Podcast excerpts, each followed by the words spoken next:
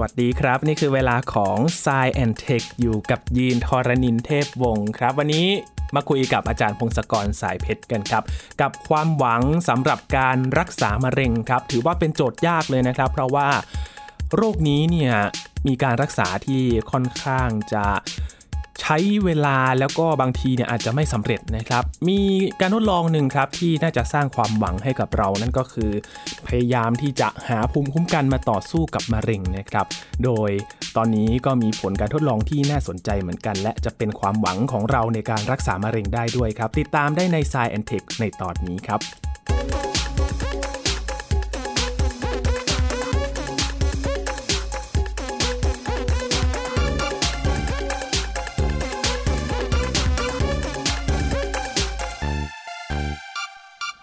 ทุกๆ ครั้งที่เราคุยกันเรื่องของสุขภาพนะครับคุณผู้ฟังเรื่องของมะเร็งเนี่ยเป็นสาเหตุการเสียชีวิตอันดับต้นๆของทุกประเทศเลยนะครับ แต่ว่าแต่ละประเทศนั้นก็จะมีมะเร็งแต่ละชนิดที่แตกต่างกันไปที่มีผู้เสียชีวิตสูงที่สุด อย่างบ้านเราเนี่ยก็มีทั้งมะเร็งปอดมะเร็งลำไส้นะครับมะเร็งปากมดลูกมะเร็งเต้านมที่เราพูดคุยกันบ่อยๆวิธีการรักษามะเร็งเนี่ย ถ้ายิ่งรู้ช้าก็ยิ่งยากที่จะมีโอกาสรอดนะครับ ถ้าเรารักษากันตั้งแต่เนิ่นๆ ก็จะมีความหวังได้อยู่ แต่ว่าเราก็ได้ยินเรื่องของการรักษามะเร็งเนี่ยที่มันค่อนข้างจะลำบากเหมือนกัน บางคนก็หมดกำลังใจที่ไม่อยากจะสู้ต่อแล้วนะครับ เพราะว่าวิธีการรักษาเนี่ยมันค่อนข้างจะมีผลกระทบต่อสุขภาพพอสมควรเลย แล้วทำไมตอนนี้ยังไม่มียารักษามะเร็งล่ะ ตอนนี้เขาทดลองวิจัยกันถึงไหนแล้วนะครับ วันนี้มีอีกหนึ่งตัวอย่างครับที่มีการศึกษาแล้วก็เปิดเผยผลการทดลองออกมา ในกลุ่มกลุ่มหนึ่งนะครับ เป็นกลุ่มเล็กๆ ต้องย้ำก่อนว่าเป็นกลุ่มเล็กๆ แต่ว่าก็มีผลที่น่าพอใจเหมือนกัน กับการที่จะสร้างภูมิคุ้มกันไปต่อสู้กับมะเร็งนะครับ วันนี้จะมาชวนคุยเรื่องนี้กันครับ ถึงผลการทดลองที่จะเป็นความหวังของเราได้หรือไม่ อยู่กับอาจารย์พงศกรสายเพชรแล้วนะครับ สวัสดีครับอาจารย์ครับ สวัสดีครับคุณยีน สวัสดีครับท่านผู้ฟังครับ คือถ้าพูดถึงโรคมะเร็งเนี่ยรู้สึกว่ามันจะเป็นเรื่องยากมากๆเลยนะครับ ที่เราคุยกันทุกครั้งเพราะว่าการรักษาแต่ละทีเนี่ยผู้ป่วยบางคนเนี่ยบางทีมันก็มีผลต่อสุขภาพจิตเหมือนกันนะครับเขารู้สึกว่าไม่อยากจะสู้ต่อเพราะว่ามันลำบากเหลือเกินนะครับ อาจารย์ ใช่ครับ คือมะเร็งเนี่ยมันเป็นโรคที่จริง ๆ มันมีโรคย่อยๆเต็มไปหมดเลยนะครับ จริง ๆ มันเหมือนกับมีประมาณร้อยสองร้อยโรครวมกันอยู่นะ คือเราเป็นชื่อรวมๆกันว่ามันเกิดจากการที่เซลล์ในร่างกายเรามันเติบโตแบบผิดปกติ แล้วเซลล์ในร่างกายเราก็มีหลายๆประเภท มีหลาย ๆ อวัยวะ เพราะฉะนั้นลักษณะที่การเติบโตของมันมันก็อาจจะแตกต่างกันได้หลาย ๆ แบบมาก หรือแม้แต่สาเหตุที่ว่าทำไมมันถึงเติบโตผิดปกติ ก็มีหลายสาเหตุได้นะครับ คืออาจจะมีสาเหตุจากภายนอก เช่นได้รับสารเคมีจากสูบบุหรี่อย่างเงี้ยหรือว่าไปทำงานที่ใกล้ ๆ ที่มีรังสีต่างๆอย่างนี้ ก็เป็นสาเหตุภายนอกนะครับ หรืออาจจะมีบางอาชีพที่แบบว่าต้องอยู่ในสภาพแวดล้อมที่เสี่ยงมากขึ้น เช่นคนที่ขุดเจาะเหมือง คนที่ไปอยู่ใกล้ ๆ ที่เผาไหม้ของต่างๆ หรือแม้แต่คนที่ทำงานในที่สูงๆ ตามยอดเขาหรือเป็นนักบินอย่างเงี้ย อัตราที่เป็นมะเร็งมันเพิ่มขึ้นนะครับ จากปัจจัยต่างๆ จากรังสีต่างๆ ที่มันวิ่งชนตัวเรา แล้วก็มันจะมีปัจจัยจากตัวเราเองด้วย เช่นแบบพันธุกรรมนะครับ คือใน DNA ของเราเนี่ยบางทีมันก็มีคำสั่งที่แบบว่า ถ้ามีคำสั่งเหล่านี้แล้วเนี่ยมีโอกาสที่เซลล์จะทำงานผิดพลาด แบ่งตัวเติบโตเป็นมะเร็งเพิ่มขึ้นนะครับ อันนี้ก็เป็นอีกปัจจัย แล้วก็มีอีกหลาย ๆ แบบมากไอ้ปัจจัยย่อยๆ ต่างๆเนี่ยก็มีอีกหลาย ๆ แบบมาก เพราะฉะนั้นวิธีรักษามะเร็งมันเลยลำบาก เพราะว่ามันมีโจทย์หลายแบบมากมายนะวิธีที่ใช้กันทั่วไปผ่านมาหลายสิบปีนะครับ ก็คือวิธีที่แบบว่า พยายามไปฆ่าเซลล์มะเร็ง โดยฆ่าเซลล์ปกติน้อยหน่อย คล้ายๆว่าทิ้งระเบิดปลูพรมเข้าไปนะแล้วหวังว่าเซลล์มะเร็งจะตายมากกว่าเซลล์ปกตินะครับไอ้วิธีเหล่านี้ก็เช่นใช้สารเคมีคีโมเพื่อ chemotherapy คีโมก็เป็นสารเคมีซึ่งมันเป็นสารพิษประเภทหนึ่งนั่นแหละ แต่ว่ามันจะมีผลกับเซลล์ที่แบ่งตัวเร็วมันเซลล์มะเร็งที่มันแบ่งตัวเร็วกว่าเซลล์ปกติ มันก็รับสารพวกนี้ไปแล้วตายตายตายตาย แต่ว่ามันก็มีผลข้างเคียงเยอะ เพราะว่า เซลล์ปกติของเราที่มีการแบ่งตัว เช่นผมหรือลำไส้อย่างเงี้ย มันมีการแบ่งตัวมันก็ถูกถูกพิษนี้ด้วย เพราะฉะนั้นคนที่ได้รับคีโมเนี่ยก็จะเห็นว่าผมร่วงนะศีรษะล้านไปได้นะหรือแม้แต่มีอาการท้องเสียอาหารไม่ย่อยอะไรเงี้ยเพราะนั้นมันมีผลข้างเคียง หรือแม้แต่การรักษาโดยใช้รังสีฉายฉายแสงก็คือยิงแสงหรืออนุภาคที่มีพลังงานสูงๆเข้าไป แล้วก็ไปทำลายเซลล์ที่เป็นเซลล์มะเร็ง อันนี้ การที่ยิงเข้าไปเนี่ยมันก็วิ่งผ่านเซลล์ปกติด้วย ก็มีผลข้างเคียงด้วยนะครับ หรือแม้แต่ถ้าเกิดมะเร็งเป็นก้อนใหญ่ ๆ ที่ผ่าตัดออกได้ก็มีการผ่าตัดนะครับ อันนี้ก็คือ 3 วิธีหลักๆ ที่ใช้กันมาหลายสิบปี แล้วมันก็ได้ผลพอสมควรดีกว่าไม่รักษาเยอะนะ คืออัตรารอดก็สูงนะครับ แล้วแต่ประเภทมะเร็งนะครับ แต่ว่ามันก็มีไอเดียที่จะใช้วิธีใหม่ ๆ ขึ้นมา เนื่องจากไอ้มะเร็งนี่มันเกิดจากเซลล์ แบ่งตัวผิดปกติ ก็เลยมีไอเดียว่า เอ๊ะ แล้วอย่างนี้กระบวนการในร่างกายที่แบบว่าต่อสู้กับของเล็ก ๆ อย่างเงี้ยแบบว่าสิ่งแปลกปลอมไวรัสแบคทีเรียอะไรเงี้ยมันสู้ยังไง ก็คือภูมิคุ้มกันของเราเอง ภูมิคุ้มกันของมนุษย์เนี่ยมันมันเก่งมากในการต่อสู้กับเรียกว่าผู้ลุกราน หรือว่าเซลล์ที่ผิดปกตินี่แหละ ก็เลยมีไอเดียสักเริ่มสักประมาณ 40 ปีที่แล้วว่าเอ๊ะจะมีวิธีสอนหรือปรับปรุงภูมิคุ้มกัน ให้ภูมิคุ้มกันเนี่ยไปจัดการไอ้เซลล์มะเร็งได้ไหม นะครับก็มีการทดลองมาเรื่อยๆ ติดต่อมาเรื่อยๆ นานมากเลยเนี่ย ส่วนใหญ่ก็ไม่ค่อยได้ผล แต่ตอนหลังเนี่ยมันก็มีการแบบว่าเอ๊ะมันเริ่มสังเกตแล้วว่า ระบบภูมิคุ้มกันเนี่ยมันทำงานโดยอาศัยสัญญาณอะไรบ้าง สัญญาณเหล่านี้มันเป็นสัญญาณที่บอกว่าเป็นสารเคมีทั้งหลายที่ปล่อยมาโดยเซลล์อะไรเงี้ยที่มันล่องลอยไป หรือว่ามีสารเคมีที่ติดอยู่ที่ผิวของเซลล์มะเร็งมีอะไรบ้างเงี้ยก็เริ่มมีไอเดียว่าจะไปสอนหรือว่าไปบอกให้ภูมิคุ้มกันรู้จักไอ้พวกสารเคมีเหล่านั้น มันจะได้เข้าไปจับไปติดแล้วก็ไปไปจัดการในเซลล์มะเร็งให้ได้ ก็ทำกันมาหลายสิบปีนะเราจะได้ยินเฉพาะตอนมันได้ผล อาจจะทำงานทำการทดลองกันเป็นร้อยเป็นพันครั้งเนี่ยแล้วจะมีบางครั้งเท่านั้นที่ได้ผล แต่ว่าเมื่อปี 2018 เนี่ยก็ผู้บุกเบิกคือคุณเจมส์แอลิสันแล้วก็ทาสุกุฮอนโจเขาได้รับรางวัลโนเบล สาขาการแพทย์นี่แหละ เพราะเขาค่อยค้นพบว่า เราสามารถให้สารเคมีบางอย่างเข้าไปในร่างกาย เป็นยาประเภทหนึ่งที่บอกว่ามันจะไปปลดปล่อยให้ภูมิคุ้มกันมันมันทำงานอย่างแอคทีฟนะคือไอ้ระบบภูมิคุ้มกันเนี่ยมันก็ทำงานบอกว่ามันก็รับสัญญาณรอบๆตัวมันดูดสารเคมีต่างๆ เข้ามา แตะสารเคมีต่างๆ แล้วก็สารเคมีก็บอกให้มันทำนู่นทำนี่ มันจะมีบางสารเคมีที่พอภูมิคุ้มกันได้รับแล้ว มันจะคล้ายๆว่าปิดสวิตช์ก่อน ซึ่งปรากฏว่าเซลล์มะเร็งหลายๆชนิดเนี่ย ด้วยการวิวัฒนาการต่างๆเนี่ยมันคล้ายๆมันสร้างสารเคมีเหล่านี้เคลือบผิวมันไว้ แล้วถ้าเกิดเรามีวิธีที่บอกว่า ถ้าเกิดมีสารเคมีเหล่านั้นบนเซลล์มะเร็งเนี่ยเซลล์ภูมิคุ้มกันมาเจอปุ๊บมันก็แตะแตะแตะแตะถูกไหมแล้วมาเจอสารเคมีปุ๊บโอเค มันก็ปิดสวิตช์คือไม่ทำงานไม่ทำลายไอ้เซลล์นี้ มันทำให้เซลล์มะเร็งพวกนี้อยู่รอดได้ ไอเดียสำคัญของคนที่ได้รางวัลโนเบลเมื่อปี 2018 ก็คือ จะมีทางไปกันไม่ให้ไอ้มะเร็งมัน ส่งสัญญาณบอกให้ภูมิคุ้มกันไม่ทำงานได้ไหม แล้วก็พบว่าเขาทำได้เป็นคนแรกนะก็เป็นยาประเภทหนึ่งเป็นโมเลกุลประเภทหนึ่ง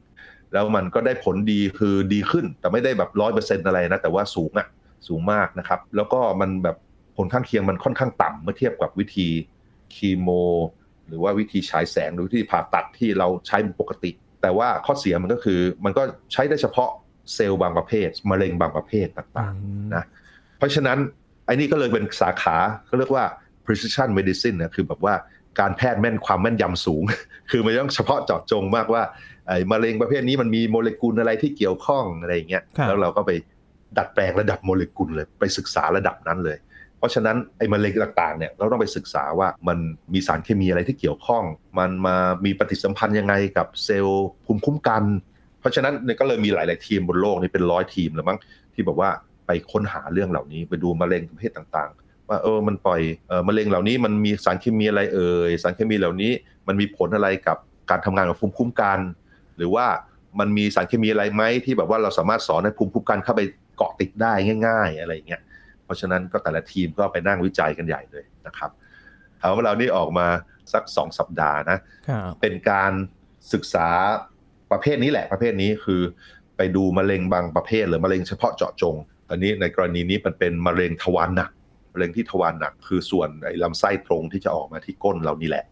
ที่มันมีสาเหตุที่เกิดจากการกลายพันธุ์ของเซลล์เหล่านั้นยีนกลายพันธุ์แล้วมันทำให้ไอ้ระบบที่ซ่อมแซม DNA ตอนแบ่งตัวเนี่ยมันไม่ค่อยทำงาน ทุกครั้งที่เซลล์มันแบ่งตัวเนี่ยมันจะต้องมีการตรวจสอบด้วยว่าไอ้ DNA ที่แบ่งตัวจากเซลล์พ่อแม่มาเป็นเซลล์ลูกเนี่ยมันต้องเหมือนเหมือนกัน มันต้องมีการตรวจสอบนะเหมือนตรวจทานนะนะก๊อปปี้อะไรก็ต้องตรวจทานใช่ไหมปรากฏว่าไอ้มะเร็งเหล่านี้ไอ้ระบบเนี้ยระบบตรวจทานเนี่ยมันไม่ทำงานมันทำให้แบบอู้กลายพันธุ์แหลกลานเลย คือแบ่งตัวทีก็มีกลายพันธุ์แบ่งตัวมีกลายพันธุ์อะไร มันก็เลยเป็นมะเร็งที่แบบเติบโตแบบตามใจมันไม่มีใครไปบังคับอะไรนะชื่อเฉพาะเนี่ยเขาเรียกว่า M a mismatch repair deficient นะหรือ MMRD อันนี้คือเป็นศัพท์เทคนิค ได้ฟังไว้เผื่อมีใครจะสนใจไปค้นหาเพิ่มเติมนะครับไอเนี่ยคือพวกที่มันไม่มีระบบตรวจทานในการ copy DNA แล้วก็มันยังมีรายละเอียดมากกว่านี้อีกหน่อยนึง เขาไปศึกษาใน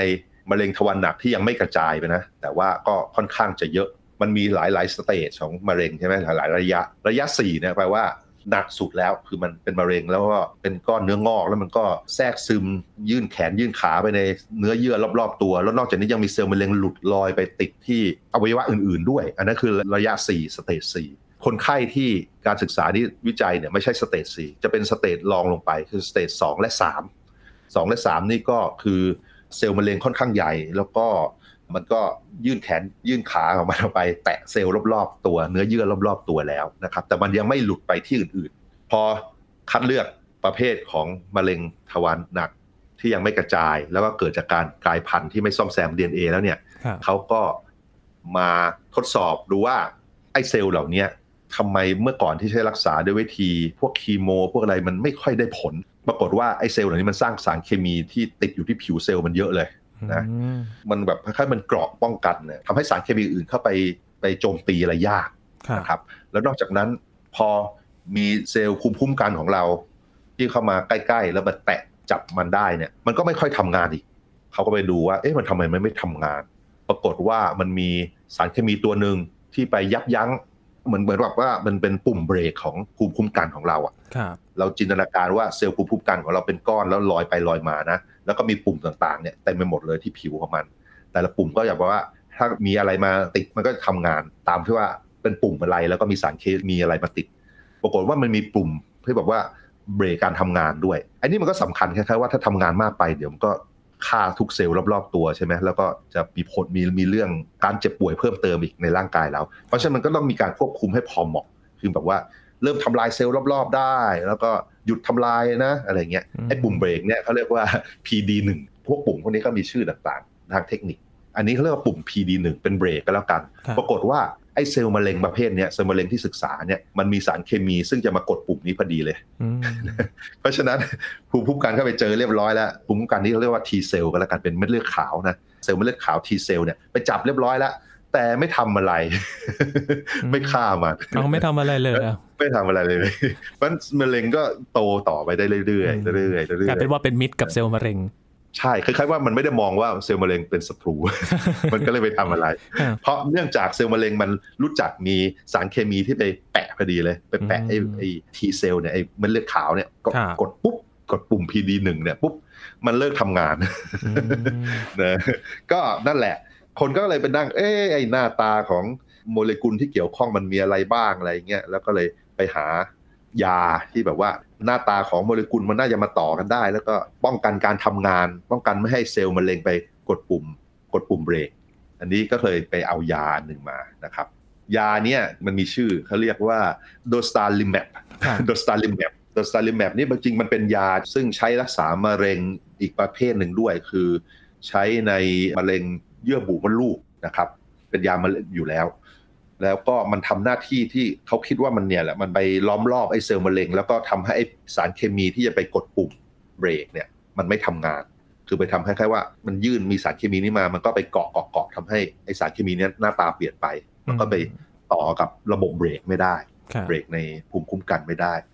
ตอนแรกเขาก็ไม่ได้หวังอะไรนะเพราะว่าคือมีคนใช้เทคนิคประมาณเนี้ยคล้าย ๆ ประมาณนี้ด้วยสารเคมีต่างๆเนี่ยกับมะเร็งลำไส้ที่แพร่กระจายแล้ว ซึ่งมันก็ได้ผลใช้ได้ดีพอสมควรแต่มันใช้ไม่ได้ร้อยเปอร์เซ็นต์หรอก มันก็ได้แบบเกินครึ่ง บางครั้งก็เจ็ดสิบเปอร์เซ็นต์บางครั้งก็แปดสิบเปอร์เซ็นต์นะอันนั้นก็ดีมากๆแล้ว อันนี้เข้ามาทดลองกับมะเร็งทวารหนักที่ยังไม่แพร่กระจาย แล้วก็เกิดจากการระบบซ่อมแซม DNA บกพร่อง พอทำเป็นครั้งแรกเนี่ยทดลองกับกลุ่มคนไม่เยอะก่อน 10 กว่าคนนะครับ ในที่นี้เนี่ยเขาทดลองตอนที่เขาตีพิมพ์ paper เนี่ยตีพิมพ์บทความในวารสารเนี่ยเขาทดลองไป 16 คนนะครับ แต่ว่าหลังจากตีพิมพ์วารสารแล้วก็มามีข่าวเมื่อสักสองสัปดาห์นี้คือคนเพิ่มเป็น 18 คนแล้ว แต่ว่าโอเคเราพูดถึงใน paper เขาก่อนกันแล้วกัน เขาทดลองกับ 16 คน แล้วก็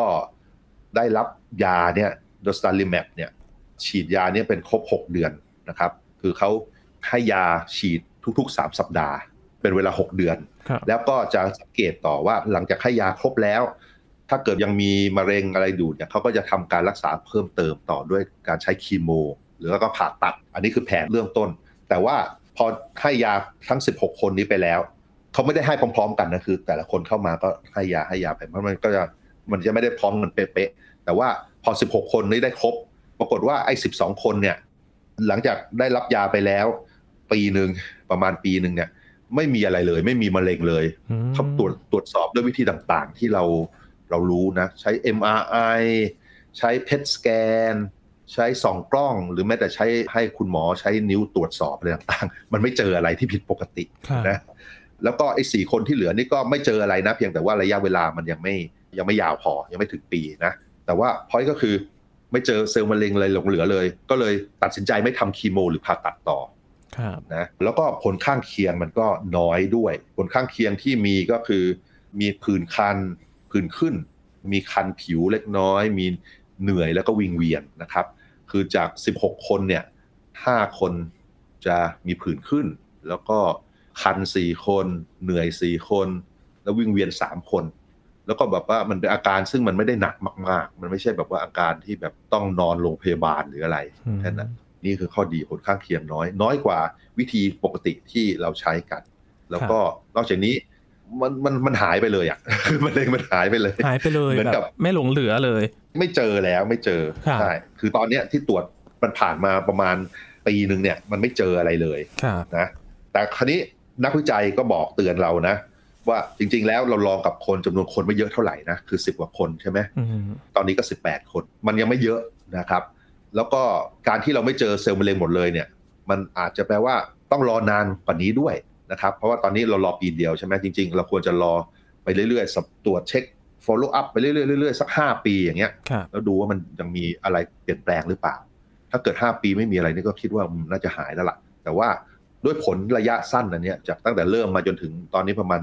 เกือบเกือบสามปีนะครับจากเริ่มฉีดยาคนแรกจนถึงตีพิมพ์นะประมาณ 3 ปีนะดูดีมาก เท่าที่ทดลองกับคนเหล่านี้ไม่กี่คนเนี่ยดูดีมาก เขาเออมันหายแล้ว แล้วเขาทุกคนก็มี happy มีการมาสัมภาษณ์ผู้ป่วยด้วยเนาะซึ่งผู้ป่วยเหล่านี้ก็มีความสุขมากเลยเพราะว่าเหมือนชีวิตใหม่นะคราวนี้ก็คือก็ตีพิมพ์มันเป็นผลงานที่ตีพิมพ์ไปในวารสารชื่อดังนะครับ The New England Journal of Medicine คุณหมอนี่ก็อยู่ที่สหรัฐอเมริกา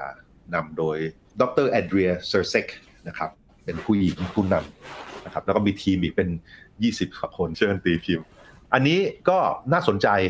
แต่ว่าดูภาพรวมก่อนมันแปลว่าอะไรบ้าง เราจะใช้ยานี้กับมะเร็งอื่นๆ ได้ไหมเนี่ย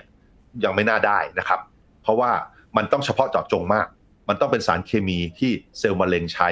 ออกมาเป๊ะๆแล้วถึงจะไปใช้ได้ แต่ว่าตอนนี้ก็มีการพยายามทำแคตตาล็อกนั่นแหละ คือดูว่ามะเร็งเซลล์มะเร็งต่างๆเนี่ยมันปล่อยสารเคมีประเภทนี้หรือเปล่า ถ้าเป็นสารเคมีที่ตรงกันเราก็จะใช้ยาประเภทนี้ได้ ก็คงจะเริ่มมีการทดลองเพิ่มเติมนะครับ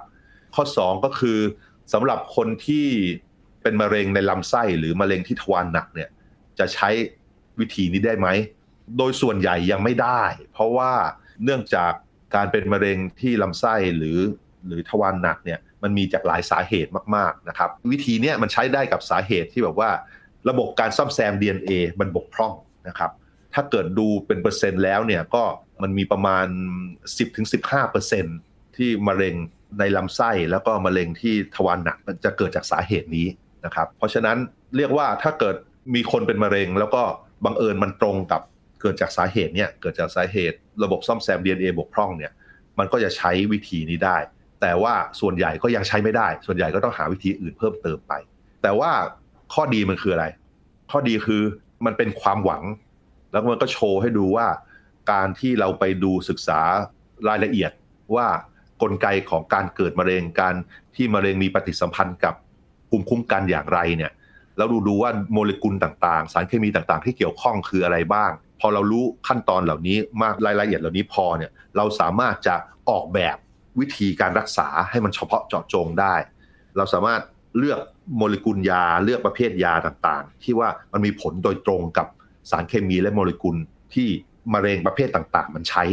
นะครับ มันเป็นเขาเรียกว่าความแม่นยำสูงนั่นแหละนะ precision medicine เนี่ยตอนนี้เราก็อยู่ในช่วงที่แบบว่าเรากำลังสร้างแคตตาล็อกว่ามะเร็งต่างๆ มันสร้างสารเคมีอะไร มีสารเคมีที่เกี่ยวข้องอะไรบ้าง แล้วก็มันมีปฏิกิริยาปฏิสัมพันธ์กับระบบภูมิคุ้มกันอย่างไรบ้าง แล้วก็เรามีแคตตาล็อกของสารเคมีและยาอะไรบ้าง แล้วเราก็มาค่อยๆแมทช์กัน พวกนี้มันต้องตัดสินโดยการทดลองนะครับนะว่าสิ่งที่เราคิดว่ามันน่าจะได้ผลมันได้ผลดีแค่ไหน แต่ว่า มันมันก็ดีอะครับคือคือมันดีกว่าวิธีเดิมๆเพียงแต่ว่ามันยังไม่ครอบคลุมทุก ๆ ประเภทของมะเร็ง แต่มันก็เพิ่มขึ้นเรื่อยๆเพิ่มขึ้นเรื่อยๆ มีมะเร็งหลายประเภทที่ใช้วิธีกระตุ้นภูมิคุ้มกันด้วยวิธีต่างๆเนี่ยแล้วมันได้ผลดีเนี่ยก็มีหลายอันแล้วนะครับยกตัวอย่างเช่นมะเร็งเม็ดเลือดขาวในเด็กอย่างเงี้ยถ้ารู้เริ่มต้นรู้เร็วหน่อยเนี่ยก็มีวิธีรักษาได้อย่างรวดเร็วด้วย คือความแตกต่างของแต่ละมะเร็งเนี่ยมันกลายเป็นความท้าทายว่าเราจะหาตัวยาที่จะมาสร้างภูมิคุ้มกันเนี่ยคือมันยากกว่าโรคอื่น ๆ เพราะว่าอย่างที่อาจารย์บอกไปก็คือมะเร็งเนี่ยมันมีหลายชนิด แต่เราถูกเรียกรวมๆมันว่ามะเร็ง แต่จริง ๆ แล้วมันแยกไปหลายประเภทมาก เพราะฉะนั้นการที่จะหา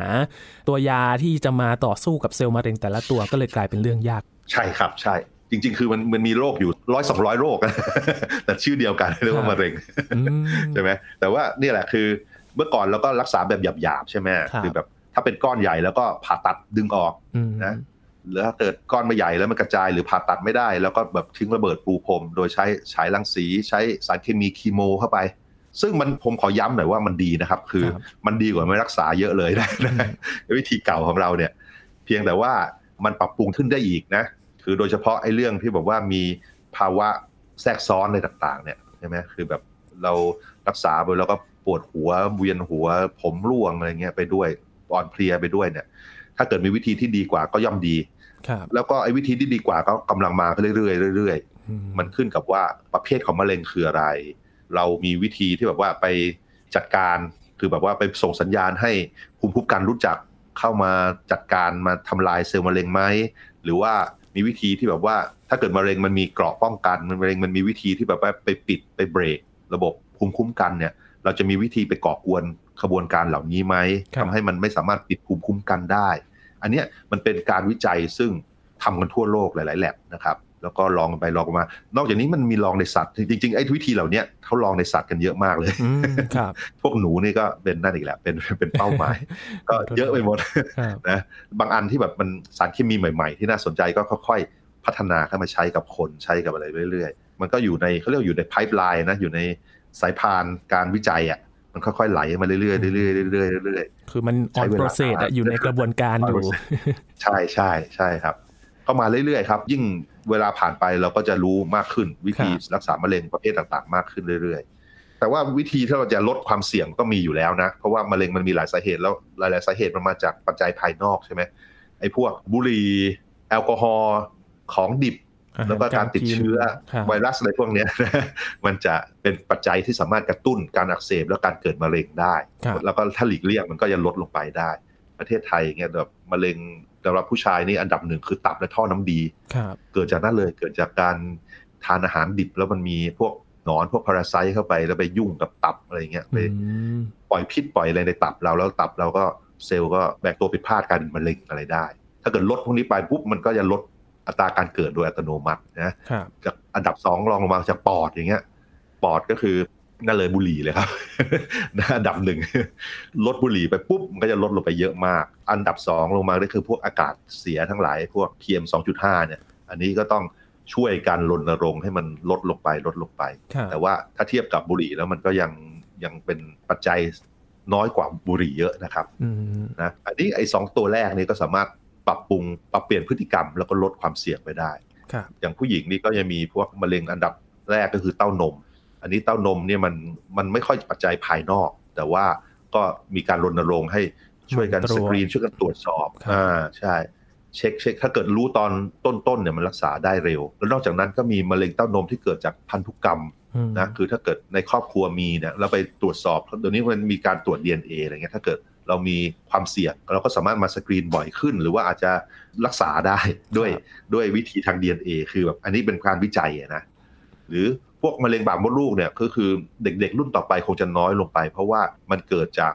การติดเชื้อไวรัสนะ HPV นะแล้วก็ตอนนี้เราเริ่มฉีดวัคซีน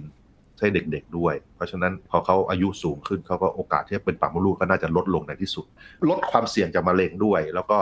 ใช้วิธีที่มีอยู่ทุกวิธีที่เรารู้อะต่อสู้กับมันได้ แล้วก็วิธีใหม่ๆกำลังจะมา เพราะฉะนั้นอนาคตน่าจะดีขึ้นเรื่อยๆ ในที่สุดมะเร็งน่าจะค่อยๆ เป็นกลุ่มโรคที่เราค่อยๆจัดการได้ อัตราการตายเราได้น้อยลงน้อยลงนะครับครับคือเราได้เห็นว่าตอนนี้เนี่ยหลาย ๆ ทีมเขาก็กำลังทำการวิจัยกันอยู่ อาจจะต้องใช้เวลา แต่จริง ๆ มันก็มีการศึกษาที่เรายังไม่รู้อีกก็มี ซึ่งรอการเปิดเผย ซึ่งเขาก็จะเปิดเผยเมื่อมีผลการทดลองออกมาจริง ๆ ใช่ไหมครับอาจารย์ เพราะฉะนั้นเราก็ยังไม่รู้ว่าเอ๊ะจริง ๆ แล้วเนี่ย มีอะไรที่ซ่อนอยู่บ้างและกำลังศึกษากันอยู่ แต่ว่าสิ่งที่ป้องกันมะเร็ง มันก็มีหลายสาเหตุเหมือนกัน ทั้งอาหารการกินชีวิตประจำวันของเรา รวมทั้งการยิ่งตรวจเร็ว ยิ่งทำให้ป้องกันได้เร็วด้วยนะครับ ก็มีหลายปัจจัยเหมือนกัน ซึ่งเราก็เคยคุยเรื่องของมะเร็งที่มีวัคซีนกำลังทดลองอยู่เหมือนกันนะครับ อาจารย์ไม่กี่ตอนที่ผ่านมานี่เองที่เราคุยกันไป ตอนนี้ก็มียาแล้วนะครับ ซึ่งพัฒนาการทางการแพทย์ก็เรียกได้ว่าเติบโตขึ้นเรื่อยๆ เพื่อที่จะ ไม่ให้เราเนี่ยสูญเสียจากสิ่งที่เกิดขึ้นอย่างมะเร็งหลายชนิดเลยนะครับ ที่ร่างกายเราเผชิญอยู่นะครับ เพราะฉะนั้นก็เป็นกำลังใจให้ทีมงานด้วยนะครับ และเราเริ่มที่จะเห็นความหวังแล้วว่าการรักษามะเร็งเนี่ยมีแนวทางใหม่ ๆ ที่เราเริ่มได้เห็นกันแล้วครับ วันนี้ขอบคุณอาจารย์พงศกรมาก ๆ เลยครับ ยินดีครับ สวัสดีครับ ครับ นี่คือ s ายแอนเทคนะครับ คุณผู้ฟังติดตามรายการของเรากันได้ที่ www.thaipbspodcast.com ครับ รวมถึงพอดแคสต์ช่องทางต่างๆ ที่คุณกำลังรับฟังเราอยู่นะครับ อัปเดตเรื่องวิทยาศาสตร์เทคโนโลยี และนวัตกรรมกับเราได้ที่นี่ทุกที่ทุกเวลาทางไทย PBS Podcast ครับ ช่วงนี้ยีนทรณินเทพวงศ์พร้อมกับอาจารย์พงศกรสายเพชรลาไปก่อนนะครับ สวัสดีครับ